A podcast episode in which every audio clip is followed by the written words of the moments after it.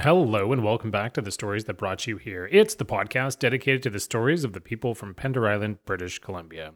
Once again, I am your host, Chris Wakaluk, and I'll be sitting down in one on one, hour long ish conversations with current Pender Island residents to hear the stories that brought them to this dynamic little island we live on, and to also hear the stories that brought them to the point that they're at in their lives right now.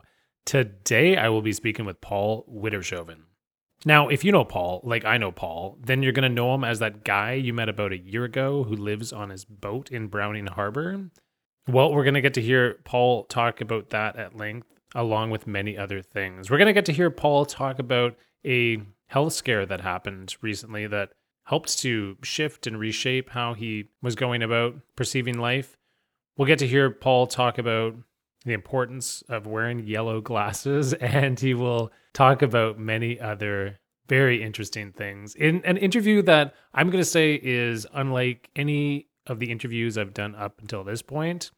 I feel really fortunate that Paul accepted my offer to come in and have a conversation. And I think that Paul was really open and really expressed a lot of amazing ideas and philosophies and beautiful things in this interview. If you find yourself here listening to this and you've never met Paul before, I highly recommend that you stick it out to the end because this whole interview was great. So that's all I'm going to say for that. Other than I think Paul was battling a bit of a cold that evening, which he never complained or even mentioned once. So you might pick up on that a little bit on the audio. But other than that, I'm going to say pure magic. So that's it for the intro. We'll see you guys on the other side. And without further ado, here's my interview with Paul Widdershoven.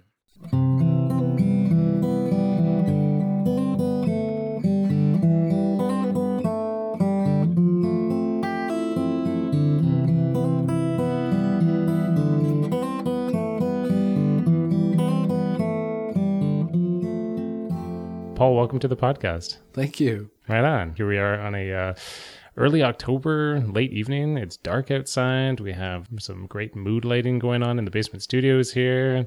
Yeah, it's a chilly fall day outside, but uh, rainy, rainy day today as well. Too. Rain day for sure. How was how was uh, your rain day for the most part?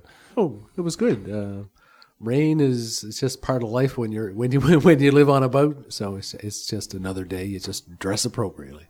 Okay. I actually, when something you sent me, you said that you don't really get as wet on the boat as you would on land. No, I've never been wet in the rain since I've lived on a boat, except for the day that we rented a car, and I didn't bring my rain gear because I was in a car and I got drenched running to the car. for three years, it's rained a lot in BC, and I've never been wet once because of the rain. And I drive my scooter in the rain too. when did you get the scooter when you first moved here? Uh, six months after we came to Pender, we did the uh, car stops and uh, little folding bikes. That's for the first six months. And then, and then it was scooter life soon and after that. The scooter life, yes. Now we have two scooters. Okay. Well, we're gonna get to uh, scooter life and boat life uh, at some point during this, which I'm excited to hear about the boat life in particular. But before we get to there, let's hit the the first traditional question, which is, what brought you to Pender Island? Well, that's an interesting story all by itself. Um, about five years ago, um, I've always had this dream of living on a boat. And I said to my wife, I said, what? I told her these dreams.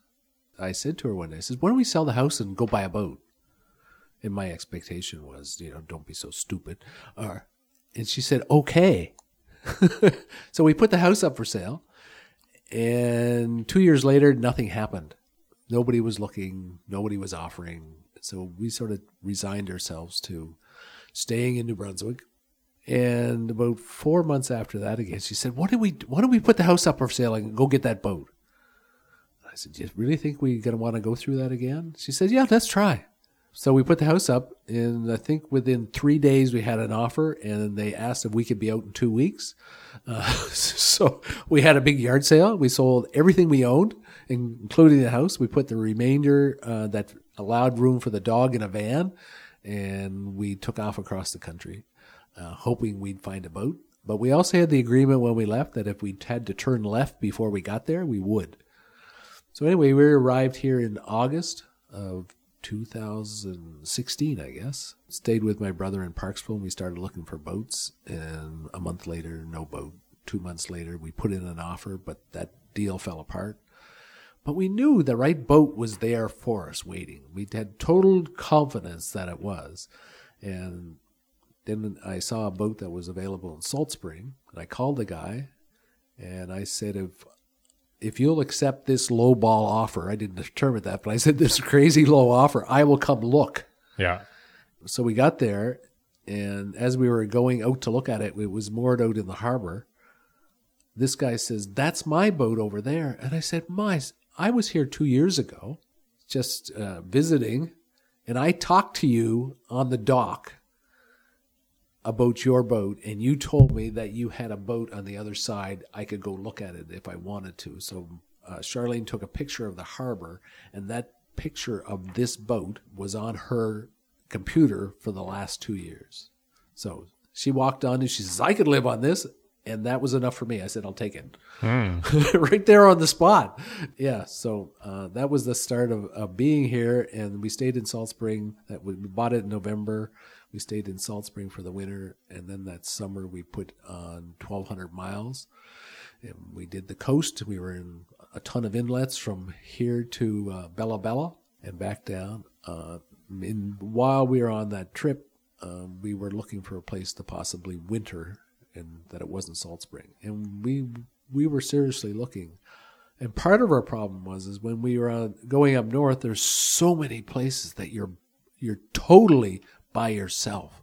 I mean, you and the land, you and the water, you and you and the eagles, you and the fish, you and the whales, and silence and peace. That most harbors felt very, very busy, loud. So we were we were looking for something special and we just couldn't find it.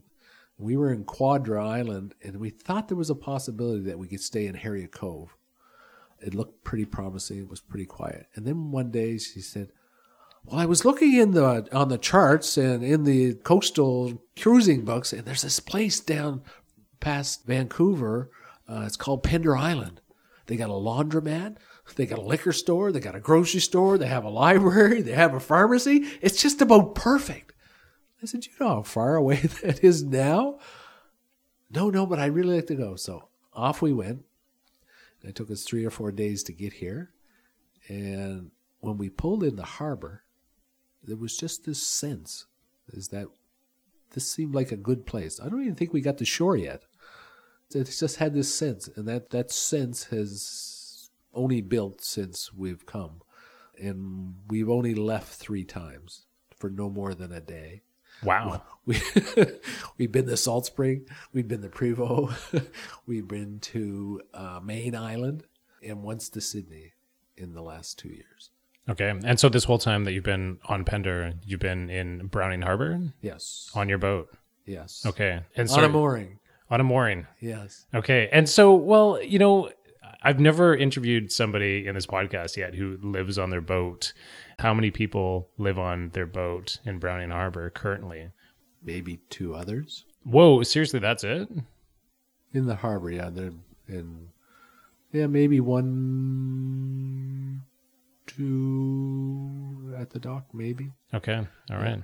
I thought it was actually a few more, but No. uh, I No, guess. in the summertime, there's more people who stay on their boats, but year round, I think there's only two others. okay. So, can you describe what it's like to live on a boat year round? At first, it was really, really hard. it was hard work. Everything was new. Everything was was old. Taking the get the stove, the diesel stove. We got there in November, so you know it's kind of chilly, and it snowed that winter. It took me three months to get that stove to throw off any heat. And yeah, that was it was tough. It was really, really tough. But we got through it. And now it's grand. The coziest place on the entire island is on, is on our boat. The temperature is always 22, 23 degrees.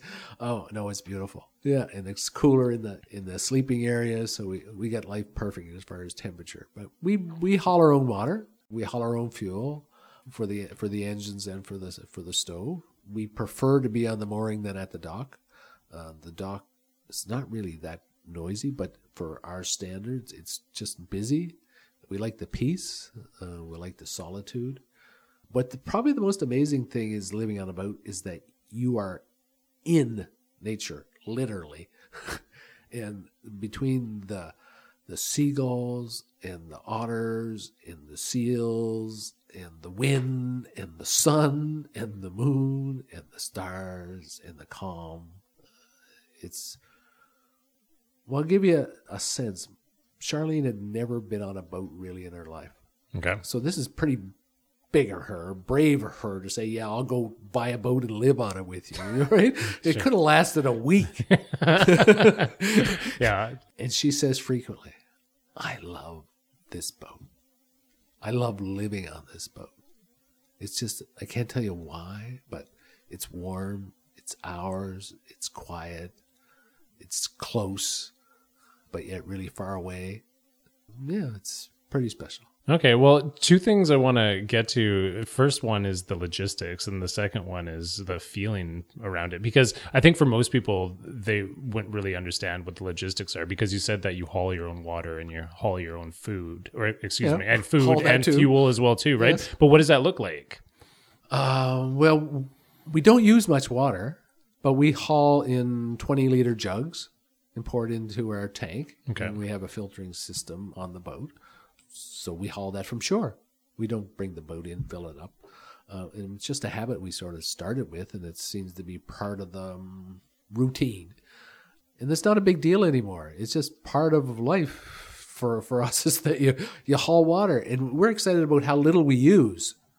Uh, we wash dishes. We wash our hands. Uh, before we showered on the on the boat, and we had hot water only on when we when we took sh- took showers. Uh, but now we we shower at the marina.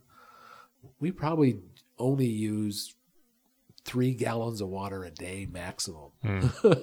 yeah, so it's- it's kind of cool how little we little we use. We have no electrical appliances on board. We have a an alcohol stove that we cook all our food on. We have a diesel stove that heats the place. We have two laptops, and we have lights. That, that's the extent of our appliances and our electrical gadgetry. And what's the size of the cabin? Where our boat is 63 feet overall, so we're a little spoiled. Okay. Most people don't realize that in our salon we have a, a love seat and two lazy boy chairs, uh, one of them for the dog, of course. So it's it's a large, comfortable boat, and as as one guy who works on a boat, he says you have the driest boat I've ever seen. It's warm, it's dry. It's I mean it's not wet, it's not damp. We're spoiled with lucky with that. Okay. And so you talked about your wife describing her joy of living on a boat and being surrounded by nature. So that that feeling is that a sense of feeling invigorated, feeling of adventure, like activated from being on the water all the time, outdoors, all those things. What is it exactly that There is no exactly. It's mm. it's it's almost like you're in sync with the world or with nature, right? You're moving up and down with the tide. You may not even recognize it, but things are changing all the time. You know when the moon rises and when it's where it is in the in the, in the sky. You don't have to go looking. It's just part of the day. And when you're there, you're conscious of the weather. And it's not so much as that you're worried about what's happening tomorrow it's just you're a part of it and you can't avoid it and you know you don't run out to your garage and jump in your car. We we go out onto the deck and we jump into our little rubber dinghy right? So we we participate in the weather and then we get on our scooter. And it's just you're just part of it. And i don't think you can even explain it without experiencing it. And it is adventure to the point is this whole thing was based on trusting that things would work out. Uh, it's like the first de- the deal on the boat falling apart, and I am so grateful that the first deal fell apart because this boat is so much better because we mm. have natural light on our boat that allows us to be above the water line, so we're not sitting in a cave. Okay. Yeah, yeah, and that's made that's been such a tr- gift to have light, natural light all the time. So we we trust that's how things will be and it will continue. That yeah, it's just if it looks like it's a negative thing, so to speak, there's something else coming. Always. Always, Always. yeah. Yeah. Well, uh, thank you. That's a really great description, Paul. Like, that's great. I want to back up a little bit and head back to the time that you decided that you wanted to go purchase a boat and you're living in New Brunswick. What were you doing in New Brunswick at that time and what did your life look like there at the time? Well, to put it really simple, we, we had a house that was on a hill overlooking one of the famous rivers in New Brunswick. It was gorgeous, absolutely gorgeous. We had two big chairs that we sat in every morning, had coffee, and ate breakfast. And Charlene looked at me one day and she says, I don't want to be sitting in these chairs the rest of my life. Meaning that life was not that adventurous. and that's when we made the decision to do something, to make a change of some sort. And that's when I introduced the idea of, of buying a boat. Let's, you want to go on an adventure? That's what we call it, an adventure. Yeah. Right? We're going on an adventure. And, and that's what it, that's what, that was the motivation. And when that looked like it wasn't going to happen, we didn't know how to, to, to put that in the, in a place where we were familiar. But when the house sold, it, that's what it was. We just, we're going on, we don't know what's going to happen tomorrow. We don't know where we're going. We don't know where the boat is. We don't know if we can afford one, all those things.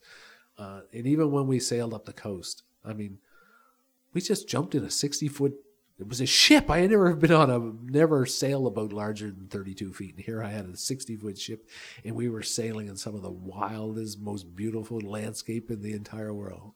Well, at what age were you and your wife when you made this decision? So we've been here for three years. So I'm 61 now. It would have been when I was 58. Okay. Yeah. Okay. Or I guess it started when I was 56. Well, yeah, like She's the same age as me. I'm I'm so curious about that because it's it's such a radical choice that uh, I don't think a lot of people make, as far as I'm aware of, around that time. You know, to just basically because you grew up in New Brunswick, is that correct? Why I was born and, and raised in Cape Breton, and then moved there. Moved to St. John, New Brunswick when I was 17 last year, high school. So that's where I had been. I came to Vancouver Island when I was 18 years old, and I vowed I was coming back to live here. My two brothers lived here, and I I tried before, couldn't make it. It took me 40 years to get 40 years to get back. But we, when the house sold, we we looked at each other. Says, "Are we freaking insane?" Right? We had this beautiful house on the side of the river, and mortgage almost done, and then we're going to sort of just say, "The hell with everything. We're just going." right? Yeah. We're just going Were you scared? to a certain degree, but I was we were more afraid of not going. Yeah. We were afraid more afraid of not going. Hmm. Yeah, this is crazy. Was so the build up to this? Were you and your wife discussing this idea or the possibility of this idea for years, or did No, it just? No, it was, it was sort of a it sort of happened with a suggestion, an idea. This is you remember you talking about that boat? Well, what do we what do we sell the house and go? And, and this was their family homestead that her, her she'd been willed to her from her father, and it was the last piece of land and the last child, and blah blah blah. So the house was meaningful, and all these things were attached to it, and and Charlene sold stuff that was dear to her, that she had valued for so many years, and that didn't have the same value anymore. It was changing, and there was a lot of freedom that she gained from that. Okay. Yeah, she really felt that way, and it was it was a struggle. It, it took those two years that the house didn't sell to actually be comfortable with letting that stuff go. Yeah.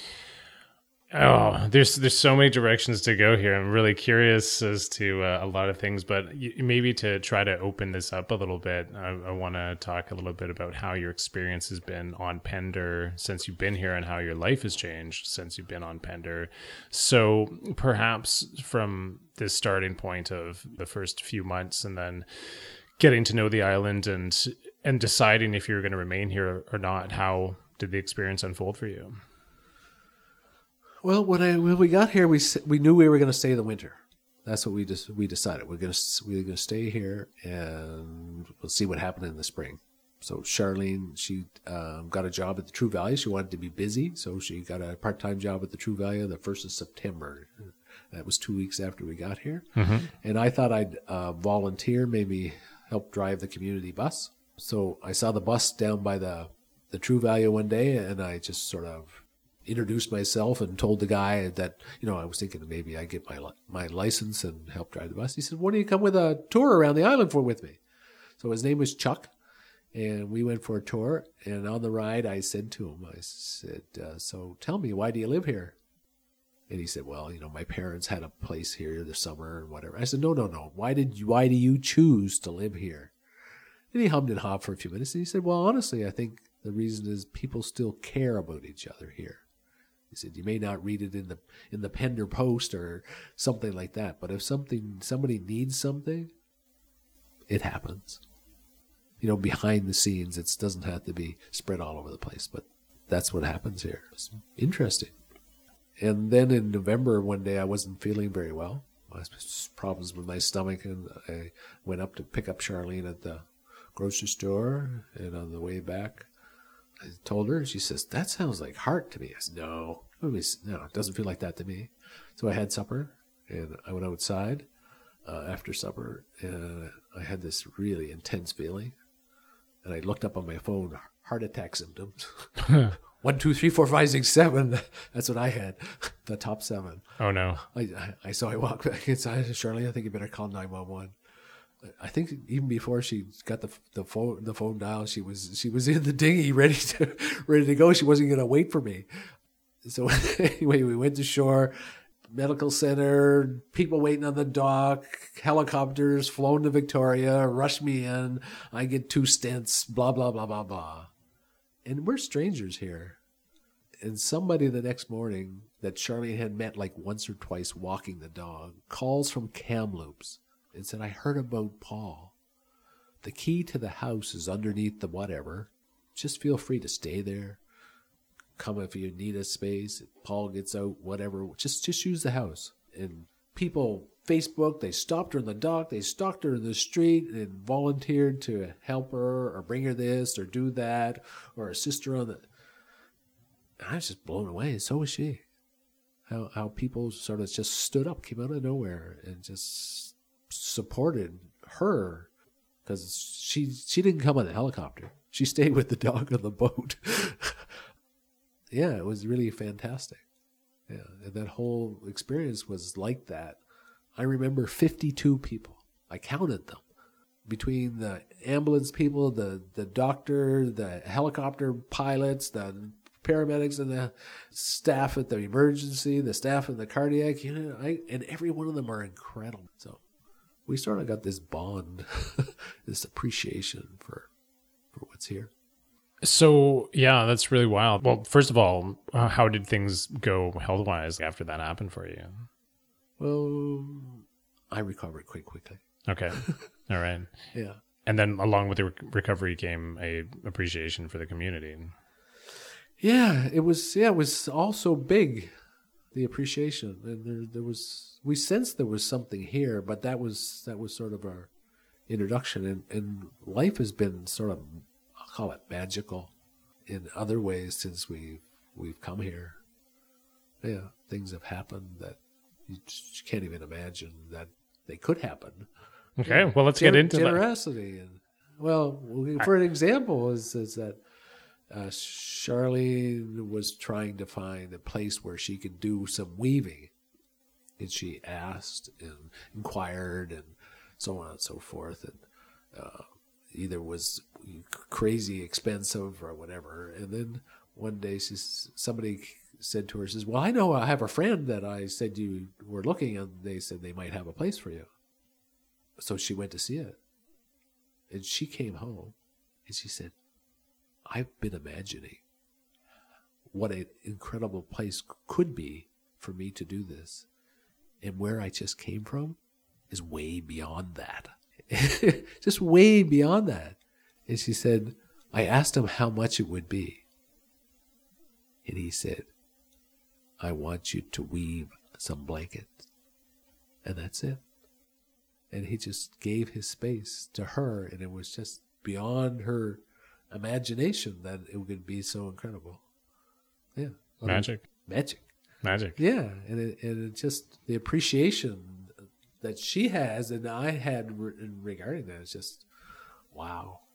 And it, and it really this the response is, is is how can we participate in that generosity And so, how have you guys um, attempted to participate in that generosity? What has happened? As because, like, as I know you, and I know a bit about this background story of how there's been a transformation in your life, I just think it would be really interesting for uh, other people to get to hear about a little bit. The heart attack was in November, and then in January, I, I wasn't feeling well psychologically. As much as I felt I had recovered from the heart attack, I still had very little energy. But the thing that I, I recognized is that with the summer before when we were living the absolute dream, I mean, we were we were alone in the Princess Louisa Inlet, which is one of the most spectacular places in the world. Truly, after a 36 hour torrential rain, when you go to Princess Louisa Inlet, there are thousands of waterfalls pouring out of the mountains almost on top of you. It's beyond description. You have to experience it. So that summer, that was the experiences. I mean, we're talking bears, whales, seals, dolphins, stars. It's just beyond oh. comprehension. yeah, exactly. exactly. Angels singing but there still seemed to be something missing. Yeah. What was missing? And I came to the realization because of uh, a friend of mine. He was a he's a real estate agent in Nanaimo, and he did a talk at a big convention to all the sales top salespeople. And what he did is he played some music, some pretty up, upbeat music, and he just turned it on really loud, and he's up there dancing. And like three people out of these thousand people stand up and dance. And he said, Well, that didn't work very well. And I'm watching this on YouTube because he, you know, he's told me about it. So he changes the music. So he puts some disco on. Right? So he says, Okay, come on, people. And there's like 10 or 12 people out of the thousand people up dancing. So this is the time for his little lesson. Right? He said, I was very much like you. He said, I thought I had to behave in a certain way. I had to do this, I had to conform, and I wasn't free. And I wouldn't dance. And he said, but I made a commitment to myself after I became a, a drug addict and addicted to this and stressed myself out on work and whatever, is that I wanted to dance in life. I have the freedom to do so. And when he was saying this, I was saying to my, I thinking to myself is that I wasn't dancing. All that I had had, right, I had the, I was living the dream, but I wasn't dancing. Mm. And, and what that meant to me is that I wasn't giving up me. I wasn't giving up myself. I had gifts that I had to share with people. So he played the last song and he said, Come on, people, either you're going to dance in life or you're not. And he turned on country, and a thousand and one people get up and dance. And I, I committed that day that I was going to dance with life. So what I decided to do at that point was says, how do I say thank you to these people? They said, well, I'm, I'm pretty good at marketing stuff for small businesses. Why don't I just offer three people that I'll review their stuff and I'll work with them? One of those people who answered that call was your wife. Mm-hmm. Which was wonderful. That's how I got to meet her and meet you, and then and two other people. And those other two people, I still have great relationships with them. And one of those people is now what I call my best friend. Right on. Yeah. And, and that was sort of the initiation of me giving. And actually, John was the second person I met. And we met at the Slow Coast. And he sat down. He said, uh, we talked for like a minute. And he said, Well, what do you really want? I said, I don't understand. He said, Well, what do you really want from me? He says, I've been in the corporate world for a long time. Nobody wants, doesn't give nothing for nothing. And I said, I don't, I don't want anything back. I, I'm grateful that you give me the opportunity to give. With reservation, he said, Okay, I'll, I want to hear what you have to say. And, and that was one of the most important things that has happened to me is to give with no expectation of return. And let me assure you, I got a lot back. I'm finding this so amazing to hear you speak about this and to talk about it right now because this story of you coming out and having the experiences of being on the boat and selling the house and making the move that's the end of the Hollywood movie. You guys are Right, like by yeah. yourselves and you're experiencing the wonders of nature and then the credits roll and that's the end of the story. But far from it is that you continue to look for a more enhanced, higher quality way to live. Yeah. Yeah. There's Yeah. still more. There's still more, for sure. There's still more. But what what you're experimenting with, you're putting into action is an application of generosity for the sake of engaging with life more. Yeah. It's so it gives me a chance to dance. Yeah. Nice. Yeah. How are you enjoying life right now? I don't think it's ever been better. Yeah. Yeah, I don't think it is. I I I don't know if it can be. I can have more experiences, but I'm I'm a I'm a pretty good place right now. For myself and other people listening, what is it about life that's making it so good for you right now? Is it your how you're perceiving things, like how you're interacting with it? What is it that's making it so good for you right now?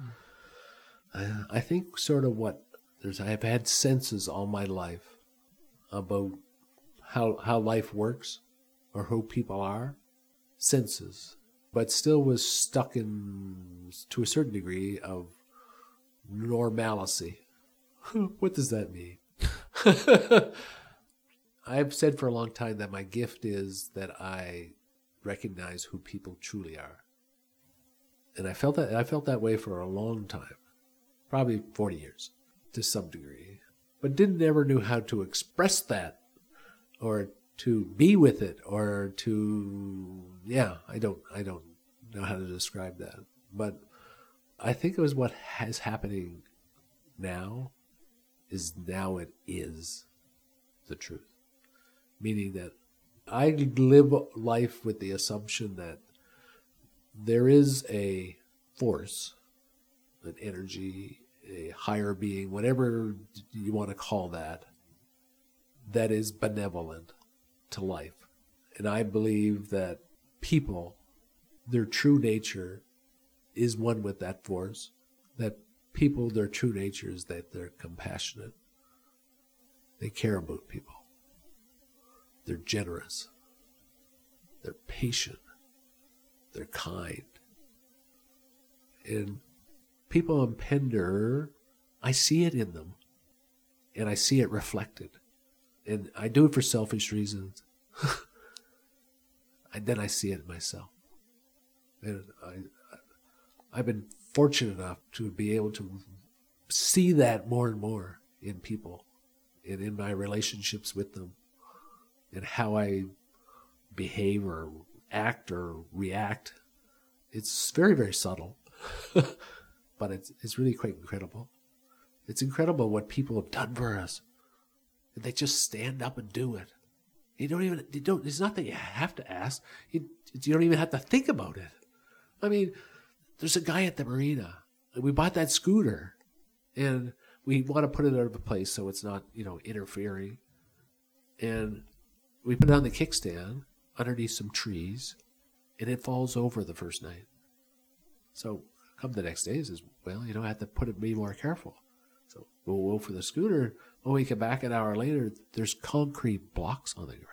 He noticed the scooter fall fell too, and he just built that. And he he does and yeah, and it just sort of shows up, and it, and I say, "Yeah, I love that guy." what? But it's just incredible. We're strangers, and he just shares that, and that's just an example of of the experiences. There's probably a hundred.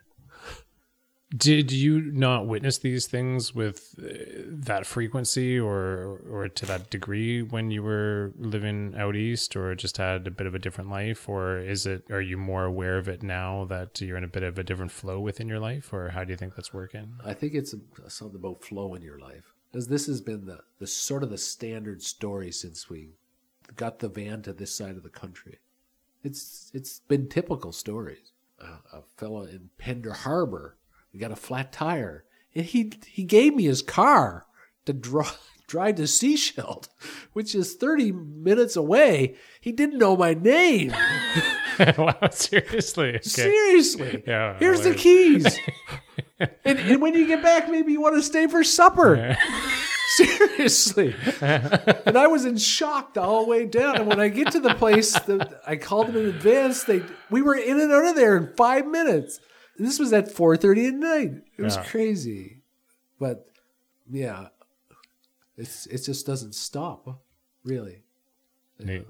Yeah, I, I'm sure we're going to circle back to that and touch on that a little bit more because it, it it's really profound. But I I want to touch on the fact that tomorrow you're actually going to a, uh celebration of life, and I want to say thank you for coming in tonight because we were trying to figure out a time to do this, and you said that uh, tonight would be uh, perfectly fine to uh, to do this recording. But I know that uh, you have a celebration of life to go to tomorrow, and uh, I know you want to talk about it. You're okay to talk about it. absolutely. Yeah, absolutely. It uh, it is for your your father, and uh, yeah, I just wanted to know first of all your uh, your father's uh, first name and a little bit about uh, a little bit about him. My father's name was Rudy. Uh, he came here in 1952 uh, from Holland after the war. His sister was living in Cape Breton. Her husband was a geologist on the coal mining field, and he wanted to uh, see a little bit of the world. So, my father was a relatively quiet man. He was somewhat involved when we lived in Cape Breton and with the community, but since coming here and retiring, he's just sort of does his work around the around the yard and the gardening and so on and so forth, and and uh, loves people. Uh, and he, every time he would see somebody at the grocery store or any kind of cashier, he just always made a comment to them uh, to brighten their day. Uh, a, a silly joke or that smile looks good on you or just something that and everybody loved to see Rudy coming because when Rudy came you knew he was going to brighten your day in, in some way. Anyway, so he was almost 94 years old. Yeah, and this is going to be a celebration of his life for me for sure because growing up I was I was not embarrassed of my father, but he wasn't an achiever right? He wasn't involved in this and this, and he didn't award that, and uh, so on and so forth. And, and a relatively quiet man. And I I discovered something about my father about 15 years ago that just just blew me away.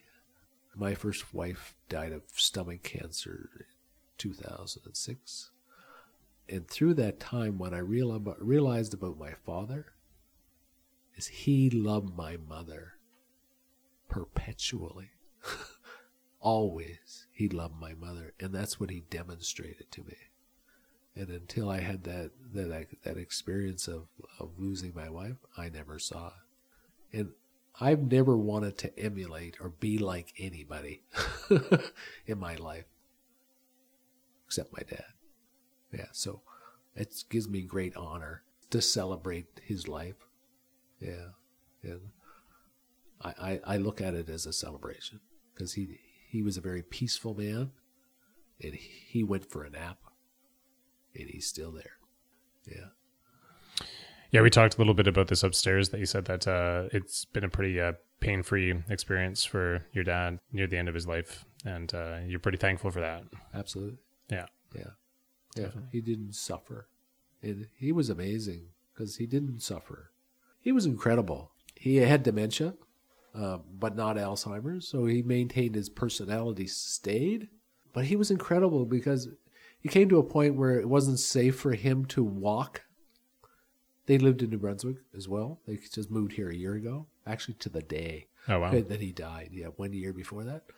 He couldn't walk through the neighborhood anymore. It was very quiet, but it was just he couldn't do it. So he was somewhat restricted to his backyard. And somebody suggested that his world was getting very small. And then my mother told me a story. She says, No, no, his world is not shrinking. He just sees the smaller things. He sits in the yard and he's amazed at the birds and the flowers and the petals of the flowers now versus seeing the big clouds in the sky. And he just he just went deeper.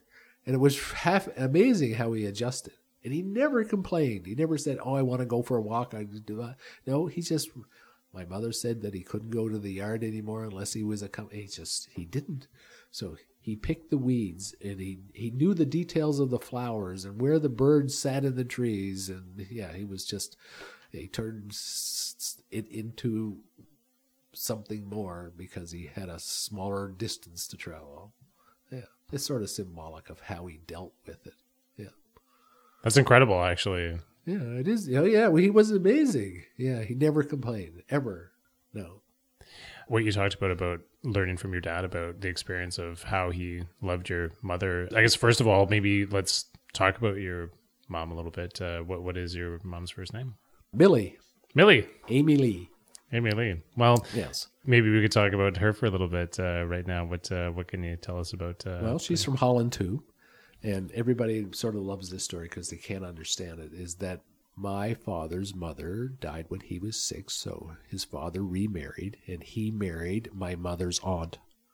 So when my father was in Holland, she recommended that he write her a letter in Holland. So when he went back to Holland for his father's funeral, I think that was the first time he actually physically met my mother. Okay. Yeah. And then shortly after that, she went on a six month trip to Canada that she wanted to go see if this was a good place to live. And her father gave her permission for the only reason that I thought she'd never stay. Anyway, they were married two years later. yeah. So my mom is uh, 89 years old, and uh, she's an amazing woman. She was my best friend all my life. Wow, really? Yeah. Please tell us more. My mother was the person I called or talked to when I wanted to talk about something. Yeah. All my life. Yeah. I could talk to her about anything. And most, for the most part, we talked about deep stuff. I, I call it deep stuff, right? Uh, versus the weather. It's, yeah, she was very important all my life. Yeah. And, and both my wives were always a little sort of jealous at the depth of that relationship. Yeah. Okay. Well, I guess I just want to say my condolences to to you and uh, to your mother. I'm just really feeling that right now. Yeah, he was an amazing man. So I, yeah. um, and I've always had this non fear of death. Uh, and when, when my first wife got uh, stomach cancer, she she died 14 months later. But that year was amazing. It was most incredible time. She learned to accept love, and I learned what the hell it was. I never had a clue. Not a clue in the world. I thought I did. I fell in love with her on my 25th wedding anniversary for the first time. How did that happen? Well, my kids were planning a 25th wedding anniversary party, and we were going to the grocery store in to visit her father, who was in hospital. And as we were driving into the parking lot at the, at the grocery store, I found myself singing in my head. I don't sing in my head. I ever sing in my head. And I found myself singing. And I, I said to myself, What's up with this, Paul? And then it dawned on me. I fell in love. Yeah, and that whole year was an expression of that, a deepening of that, an understanding of that, a living of that, that I am forever grateful for. I want to stick with this topic for a little bit because I think that uh, a lot of people, myself included, might not actually have a firm grasp of what love really is. I think that it's a it's a word that has an incredible amount of uh, nuance and depth to it, and that uh, when you say you fell in love with your wife for the first time for 25 years during a time where she was suffering from stomach cancer, I just want to explore that a little bit further. That what happened to bring you to that point, to this realization that you fell in love for the first time for a long time, I knew I was inadequate being a husband. That that was probably the biggest weakness I had. It's not that I was abusive or anything like that. It's just that I wasn't loving. And I tried. I honestly tried. I truly, I read, I studied, I spent a lot of time thinking about it, and I couldn't bring myself to being different. And then one day it changed. I didn't do anything, but it changed. And I, I can't tell you the difference because it's not really describable in words, but it's it's a deep sense of appreciation. It was the perfect storm. She had nothing to give back. I never had any expectations. I just had hope that she'd still be there the next day. It was the perfect storm. I had nothing to give back. So, yeah, and I just gave, and I gave freely, and people would say, Well, don't you want a break? Well, God's sake, don't send me somewhere else. That's not a break. I want to be here. And yeah, there's no instructions because partially after she said, I got to figure out how I can tell other people how to do this, right? What's the secret remedy? Mm-hmm. There isn't one. Uh, and I still suffer with inadequacies with Charlie. Right? It's not as if now I'm the perfect love guy. No, there's an expectation now to a certain degree of something coming back, right? But unconditional love is giving 100%. This 50 50 stuff, that's bull. It's not 50, it's 100%. It's not conditional on what the other person does, it's conditional of, of who you are. And giving, if you want to feel love, give it. The rest is, is that's artificial, in my opinion. Mm-hmm. You want to feel love, give it, and you'll feel it. and keep on giving it if you want to feel more.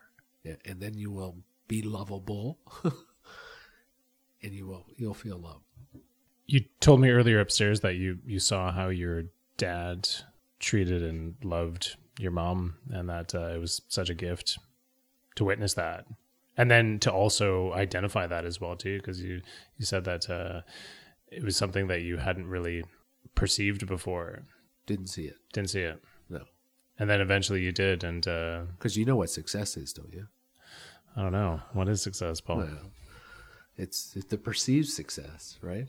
Is that there's certain levels or achievements or things you have to possess or have experience. Oh yes, I'm right? familiar. Yes, yeah, I'm familiar with success. You yes, know those indeed. things, right? Absolutely, right, right, right, right. right. And, and that's how I sort of looked at him. It's not that he was unsuccessful. He or we, is growing up, we had more than in most, but it's, it's just you know dad's sort of ordinary he's never had any like oh, wow and then i went wow it's way beyond that stuff it's something that most people have never achieved that you don't even know it's available and then i realized that that's who he was and it's not something he tried to do it's just who he was and that just become wow that's that's my dad, right now. Now I have somebody to that I I looked up to him. He became very very tall. yeah, just by his actions, just by living his That's life the, the way that he quiet way that he did. Yeah, but it was always the same. Yeah, he never changed his mind he, about my mother. Even later, when he, he couldn't remember what he had on the last mouthful, he'd remember her birthday. Yeah. And even a couple weeks ago, my mother had a little mini stroke. I think they think that's what it was. And she, and she wasn't feeling well. And my father at this point was napping, sleeping most of the day. And he couldn't go to bed because he had to make sure that she was okay. And he just did this quietly. And before he goes to bed, he just he sort of grabs her by the shoulder and he says, "Good night, my darling." Yeah, I I don't do that, really, and with such passion. Yeah, he's an amazing man. Incredible. Yeah, really incredible. Um, these are pretty pretty powerful. Everybody stories. who knows my father, they just said, "What a what a what a nice man, what a gentleman." Yeah, a gentleman he was. It's yeah. Beautiful. Beautiful. Before we move on to any other uh, topics, is is there anything else that you want to close off with? Uh, speaking about your your dad or your mother or your um, your first wife, any final thoughts on on those areas or? Um, not really. especially now with dad's celebration on Sunday. Uh, what's unique is all three sons are now living in, on Vancouver Island, if you classify Pender on Vancouver Island. Yeah. Um, which which is nice. My daughter's flying out. There's going to be my brother's children there as well as a couple of cousins. Probably the most Widdershovens in one spot in in a long, long time, and ironically on the other side of the country. Hmm. Uh, it'll be a nice day. Right on. Yeah, wonderful day, I'm sure. So two other brothers. So there's three of you. Three of us, yeah. And ironically, we're all here now. Yeah. Yeah, Okay. Where are you in that line? I'm in the middle. You're the middle child. of course. All right. What uh your older brother's name? uh, Rudy, my oldest brother's name is Rudy. Okay. Yeah. Yeah. Rudolph, you know, when the phone rang, was always with junior or senior. Uh, and my younger brother's two years younger than me, and he's Terry. Fantastic. I just want to get back to uh, to a couple more Pender centric things here, and you know, it's interesting for somebody who's relatively new to the island and living in a bit of a unique situation. What have you been doing to integrate into the community, and uh, what sort of activities and events and people have you been meeting since you've been living on Pender Island? The funniest question I get is, it really is, well, what do you do all day in your boat? What do you do all day in your house? it's much more work having a boat. Uh, boat's a lot of work. It took me all summer to paint the hull. Of course, they didn't take it out of the water. Which looks beautiful. I saw that on Facebook, by Yeah, the way. It's like British racing green on Yeah, the bus. It's looks I- fantastic. I'm extremely thrilled on, on the results. And Yeah. last year I did the deck. But besides that, of course, there's some like casual social stuff that happens at, at the marina, right? Yeah, that happens every day. Uh, fundamentally, Charlene and I both come off the boat every day, and not just to, you know put your toe on the land, but to participate in the community. Uh, one one of the most fascinating, it's another one of those crazy stories is that I now have a day of the week that I know what it is. It's Tuesday, and that's the day I drive the Southridge truck.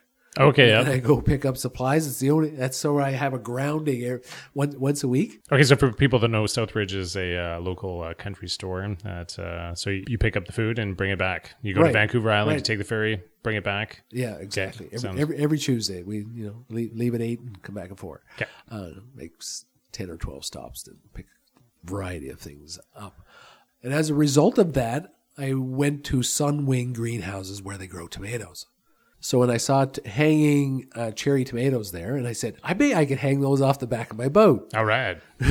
So I did. I put a, I made a spot so I could hang off the, the back of my boat, and I was eating cherry tomatoes. And I made a post on Facebook showing off my tomatoes. And as a result, somebody said, "Well, you should get a garden at the community garden." And I never thought of having a garden. I, what a bizarre idea! Absolutely. I live I live on a boat. the cherry tomatoes were bizarre enough, and and I sort of started to entertain the idea. So one day, Charlene and I went to the community center to see if we could inquire where this was and if they had any space available, and there was nobody there. But there was a woman out front, and I asked her. I said, "Do you know where the community, the community garden is? And can you tell me anything about it?"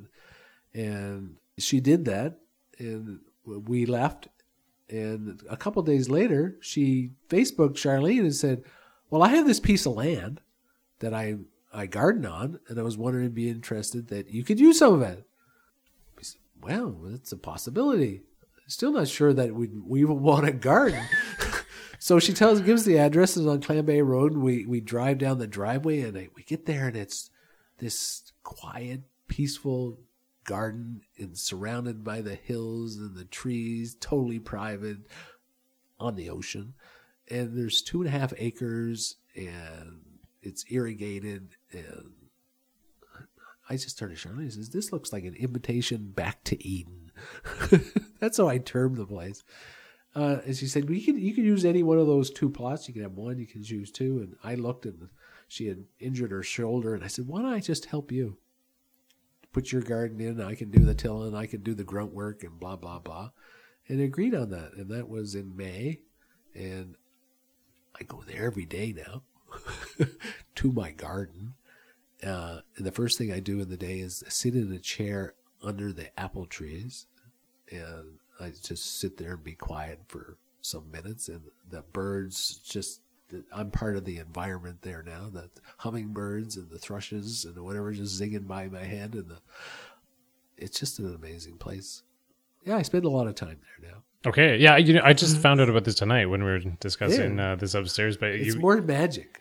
Yeah, yeah. Well, and so wh- what? Uh, what have you been growing at? Uh, Well, uh, full range of vegetables, including we just we planted not very long ago for a, a winter crop. Um, plus, there's uh, two greenhouses there, and starting to propagate some other plants, and we'll be preparing plants during the early spring to to put in, and we're hopefully going to supply the Friday soup uh, with the vegetables they need uh, on an ongoing basis next summer. oh, seriously? Yeah, Right on. cool, huh? So yeah, totally. So the for people who don't know, the Friday soup is uh, part of the community hall. They have a Friday lunch that uh, takes place. That uh, they they make soup every week. Every week. Every week. Okay, so that's it could be some vegetables from help you guys. fill the pot.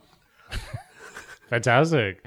So you spend your time gardening every day, which kind of blows me away. But yeah, also what uh, what other activities and uh, organizations or people? Because I know that you're kind of involved in different things on the island. But what? Uh, Yeah, I'm not really heavily involved. I I do enjoy going to uh, the Socrates Cafe uh, once or twice a week.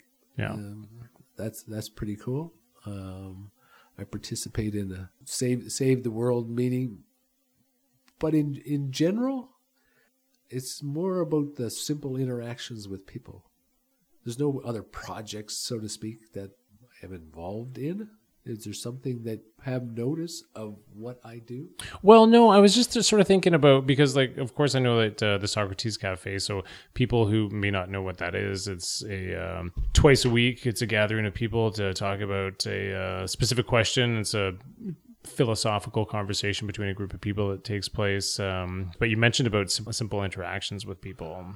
Yeah, well, um, I have a lot of friends on the water now, uh, and people that I, I've met, and I, I use the same fundamental. People have asked me to help them, and then they ask me how much do I want, and I find that a very challenging question.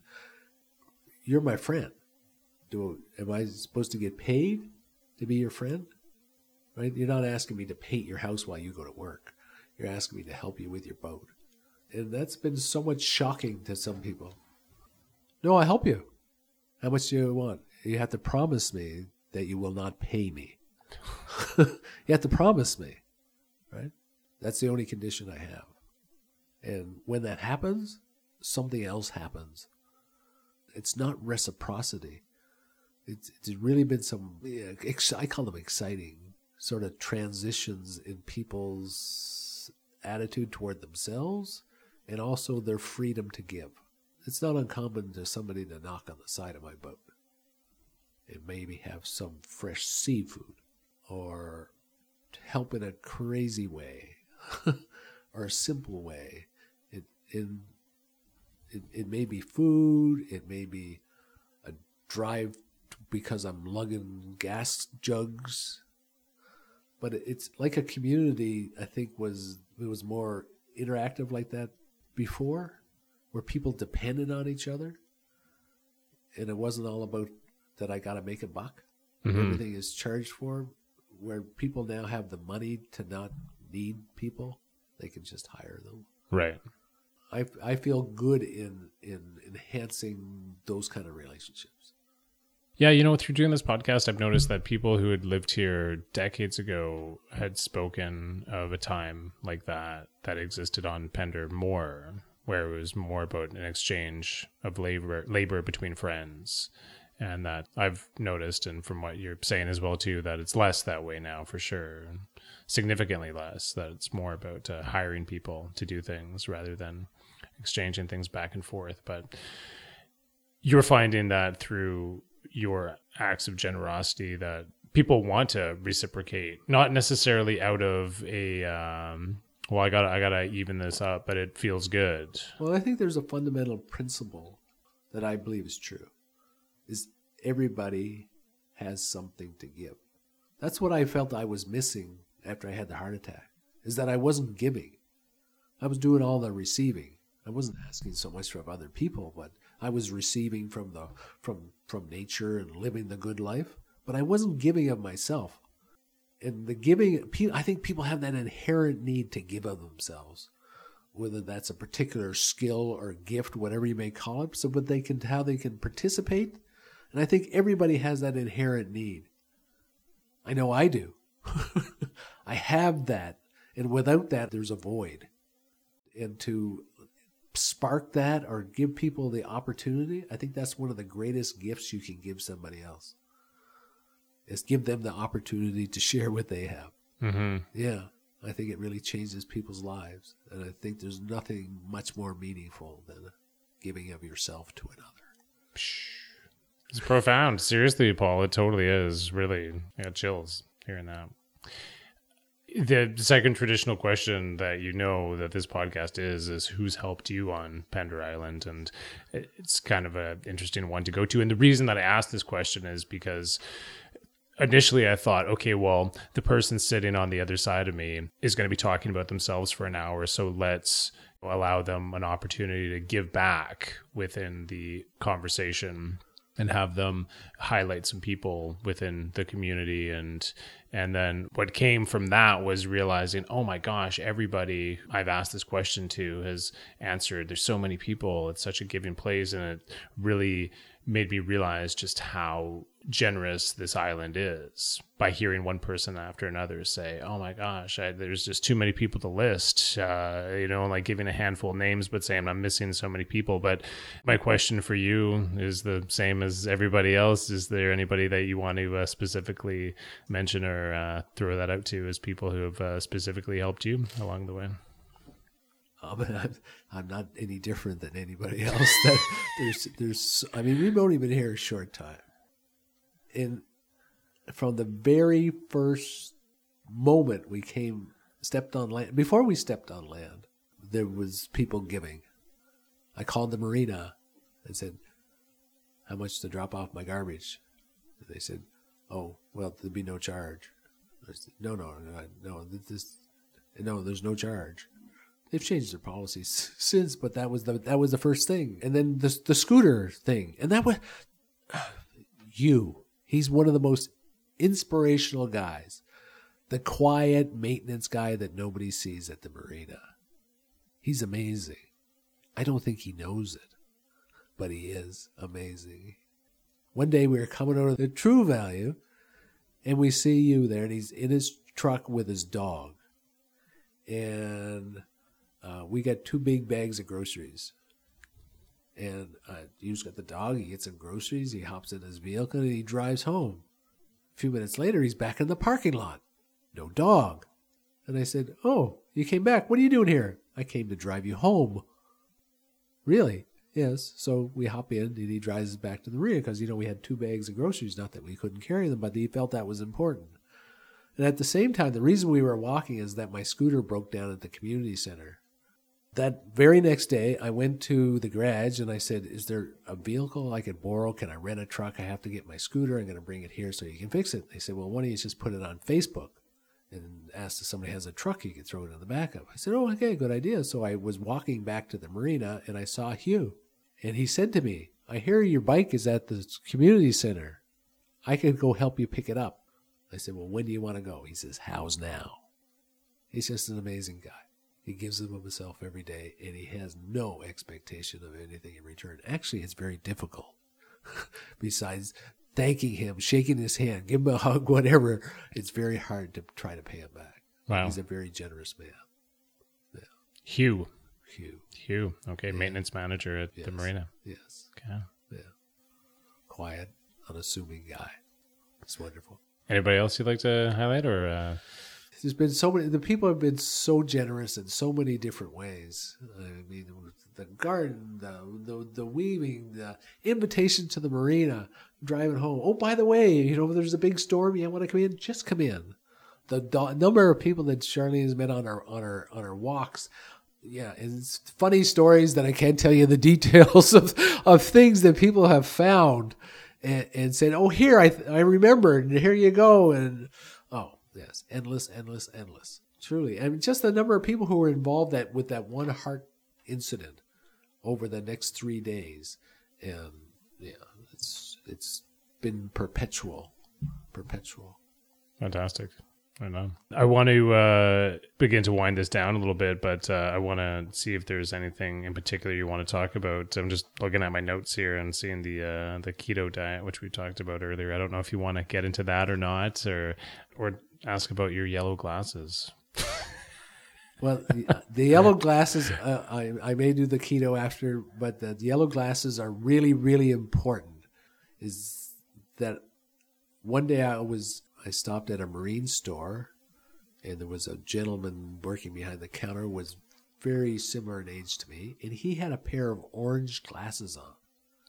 And I saw them and they were stunning. And stunning me that I was stunned when I saw that he was wearing them. And I said, man, that must guy must have freedom to be able to do that. And he looks like he's enjoying life. And I thought about it and I said, I'm to get new glasses, fun glasses. And I decided on these yellow ones. And ever since I put them on, I'm funner. It's true. yeah, right on. It's true. Yeah. And and part of that story is that now when I come on the dock, there's guys who sit on a boat regularly in, in the afternoon. And, you know, they tell bullshit stories back and forth all day. And when I step onto the dock, they see me coming, they sing Elton John songs. And I think it's hilarious. Not, not only am I having more fun, so are they. Yeah. And and the part of the funny part is is that when I'm on top of the dock, people who are who are transies or who come in uh, with with their boats, they're sort of looking and they said they say more than once, those guys are locals and I think they're drunk. So- and people look at me every day. And sometimes they're embarrassed that they're looking at me because they sort of stand out. and but most people smile and the number of people who say, and even men, I like your glasses. And and you can tell it's like, yeah, there's there's there's some kind there's fun, there's freedom, there's something associated with these silly glasses. One of the best investments I've ever made. really? Absolutely. Yeah, just because of the ripple effect that's happened through your Oh. life, that there's just more more fun. I am more fun with them on. Yeah. Yeah, I'm freer with them on. Yeah. It's it's so great, you know, like going going back to like seeing how you talked about making this move out and having the experiences of being on a boat, and it just seems as if you were constantly progressing, that you're uh, you're trying new things. I think I'm just being freer. I Just don't know if freer. I I don't think I'm getting anywhere. really, really. I think you're. No, I, I, it it might it might sense that, but I I think I'm I'm going closer to where I started. What do you mean by that? Ah, you asked me too many questions. Well, that's an interesting line. You're going closer to where you started. it's like what I see about people, about who they are. I think I'm becoming more me, more authentic, more true me, freer. I lived under the, the delusion partially of my life that I had to improve myself. And at the same time, I've always rejected it. going is I was there was always a conflict. Is that I have to be more? No, I am. I am enough and now I I'm pretty solid in I am there's there's no definition of enough. I am. And and that it's not in a definition of enough. And people are. they they are I am. yes. And and it's about trying to be less or trying to be less. Not less time trying to be something else. Hmm. Yeah. Just more time trying to be. Just t- more time being. Hmm. It's so funny because it sounds so simple, and yet, Oh, damn, there's all these constructs in place that make it so hard. It ain't easy. It ain't easy. It's still it's it still sounds simple, but I think it's about less. And I think moving on the boat is a contribution to that because we live with less, but we live more. Yeah. That the concept, and I don't really, I, it's not something I voice very often, but you know, this concept, more is less, or less is more, it is. And more trying to be something is a burden. And it's a denial to other people, and it's a denial to yourself. Hmm. That's what I've discovered. The story I can relate to with that is that uh, I spent a number of years going out and working in a fire lookout tower in Alberta for uh, multiple, multiple summers. And each season I would take less material possessions with me. And I felt as if each season the experience was enhanced and that there was bag showers and there was a outdoor toilet and had to collect rainwater and i always loved it it was so great to have all these little difficulties about managing your life and things everything took longer but it was wonderful it was wonderful to So you've lived on a boat, well sort of a land same, boat the same kind, same concept exactly. And I didn't try to do it. Yeah, and I've I've moved away from that. And as we're having this conversation, I'm sort of thinking, yeah, this is this is all making sense what Paul is saying, and it's bringing me back to those those days and remembering just how much more my life felt like, and when there was far less. And I didn't plan or try to do this. It wasn't a strategy. It just sort of happened. Did you allow the space for it to happen? Would you say? Yes. Part of it is the principle of adventure, is embracing the unknown. Ah, there we go. That's probably the biggest contribution. I think is is really looking excited about the unknown. Excited about the unknown. Yeah, Yeah, that's what an adventure is because that's how we started, and it still is an adventure. Cause, yeah, I think those are um, wise, important, and wonderful words for all of us to embrace the unknown. Oh yes, it's the most exciting place. Potentially, I think I'm going to bring this to a close on that note, pretty much. But uh, Paul, seriously, amazing. it was fun. Yeah, totally. This is this is an unknown for me. Each time I do this, it's an unknown, and uh, I have a uh, reinvigorated excitement about uh, about doing this now. And uh, this is the reason why, because there's conversations like this that uh, And you know why? Because this is one of those gifts that you're sharing with Pender. Yeah, and we appreciate it. I know I do. thanks. Yeah, I know it's very, very important what you do. So thank you. Yeah, you're welcome. I really enjoy doing it. It uh, it's a it's a selfish thing I'm doing. Hey, congratulations. Yeah, totally. it gives me a lot of joy, so I'm going to do it. But with with all the things we covered and uh, coming to an end here, is there any final words you have for uh, the people of Pender Island and other people listening? Thank you. That's all. Thank you. Thanks, Paul. Thank you.